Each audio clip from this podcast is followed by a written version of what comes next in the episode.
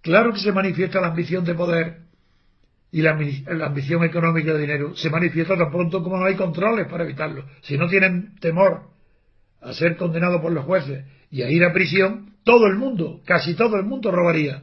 Son poquísimos las personas, hombres y mujeres, las personas son muy pocas las que, aunque tengan ocasión de impunidad, aunque sepan que pueden robar y que nunca será descubierto, son muy pocos los que lo hacen. pero no tenemos que exigir héroes, ni a los políticos y mucho menos a los ciudadanos. No exigimos héroes, queremos personas normales.